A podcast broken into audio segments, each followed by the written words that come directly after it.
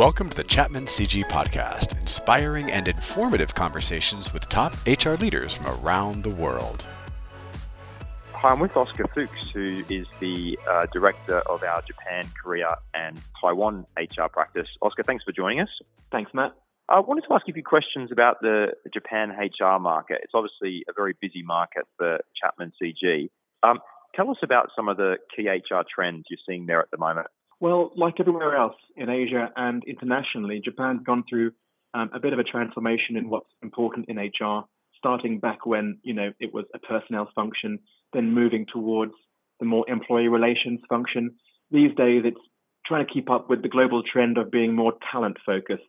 Um, with Japan, it's had a specific background in sort of um, lifetime employment, but also recognizing um, someone's duration of their um, employment as opposed to their um, their talent um, and their results. So in the last sort of five years, we've we've seen a general move towards a performance-based HR culture. And uh, how have you seen Japan uh, folded under the global HR function? Yeah, Japan has been um, historically treated with kid gloves by many um, multinationals. So it was made into its own region for many years, um, and that's understandable because it's such a huge domestic market, uh, and it really um, can give companies a lot of profit, which um, is sort of in the same range as the bigger regions elsewhere in the world. What we're seeing recently is um, the, the, Japanese economy hasn't been quite as buoyant as it used to be. At the same time, the currency um, fluctuations with Abenomics, that's only in recent times, but, but even before then, um, the currency was um, being devalued. So actually, the profit making is not as strong as in other markets. Specifically in Asia, you look at China and India. So what that means from the Japan, Japan perspective, it's it's now not being sort of left alone as its own region. It's increasingly being brought into um, the regional matrix. Um, so for many companies, that that means Asia Pacific, um, and that's had an interesting sort of knock-on effect to what is needed in HR. There's a lot less um, sort of command and control style leadership needed, and now a lot more collaboration needed across those borders. It's a fascinating point that, and um, a real transformation. How are Japanese HR leaders coping with that? Some are doing okay, and others are not. And we kind of have a gap uh, in the Japan HR leadership market. Um, now, I'm very passionate about filling this gap. I, I like to, um, you know, really consult and, in some ways, mentor my HR sort of community in Japan um, because they almost are a victim of their own success, if you know what I mean. Um, you know, they've been left alone, um, and in some respects for too long. So that now that they're in this new world of collaboration um, some are not coping as well as you know other markets where they've had already a generation of you know where they they're being used to working with within a regional structure.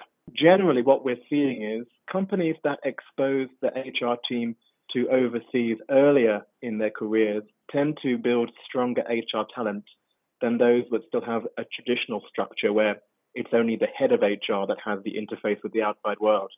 What we're seeing is, you know, where people have grown up being protected by the Japan HR leader, they don't necessarily pick up the right skills in, in knowing how to to work um, with the ambiguity really of of working between Japan and and um, the regional structure. So that's the biggest change that I think we're seeing.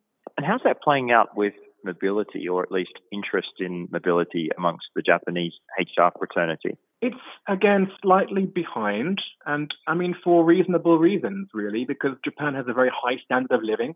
It's also, um, you know, quite a unique place, Japan. It's it's not as sort of international as you, see in other sort of regional hubs like Singapore, Shanghai, Hong Kong. Um, you know, Japan is is very much uh, its own, you know, specific culture.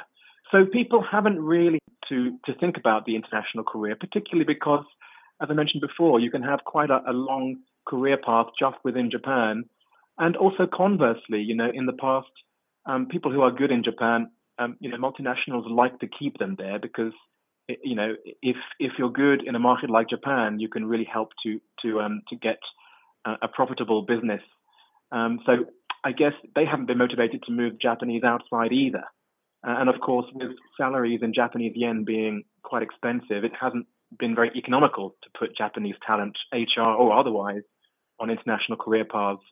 We're seeing that change. So, you know, a lot of um, regional and global leaders understand um, what I mentioned before about the fact that you know, the Japanese need to understand the new way of working within the gray areas of the regional matrix. So we are seeing now more companies try and get HR talent um, from Japan into other places overseas for a year, for two years, and then either move them on internationally so that Japan is better represented outside of Japan, or to then bring them back into Japan into into leadership roles where where they can probably you know properly you know bridge the gap sometimes between what the region wants and and what Japan needs.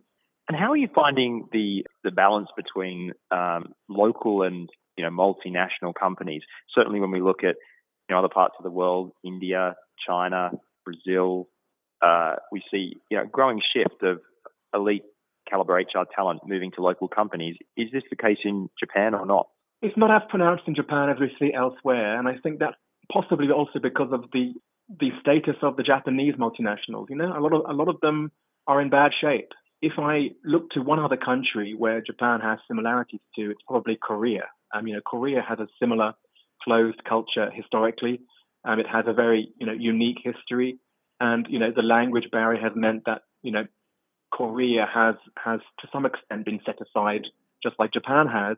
But if you look at the multinationals in Korea, look at the LGs, the Samsungs, and you know there's actually quite a few others. Um, they've been a little bit more successful in spotting that they needed to internationalize more. You look at the Japanese um, companies, you know the the Sony's, um, the Panasonics, Hitachi's. They've been successful to some extent, but actually they still think in that Japan mindset and create products specifically for the Japan market. And then, as a sort of second thought, they think about the world outside. Now, that has been successful for them in the past, but actually, we're seeing that they've missed the um, missed the trend that you know LG, um, for example, in Korea has, where they made you know you know slightly cheaper products for you know the international markets, particularly emerging markets in China and India. So Japan multinationals are slightly on the back foot compared to um, others, and I've used Korea as an example to compare them with, but it could be any other country, with some not- notable, you know, noticeable exceptions. You know, there are some Japanese companies that are trying to um, to be the vanguard in that area, but it's not as pronounced in Japan as in other other other markets in Asia. And I guess a lot of Japanese HR leaders and indeed CHROs who are hiring talent into Japan are wondering, you know, what's happening with salaries at the moment. Give us a sense of, of, of whether costs are rising or not. Well, actually, historically, Japan has always been um, a very expensive market for salaries, and you know anyone who's covered Japan in the past would have felt that pain.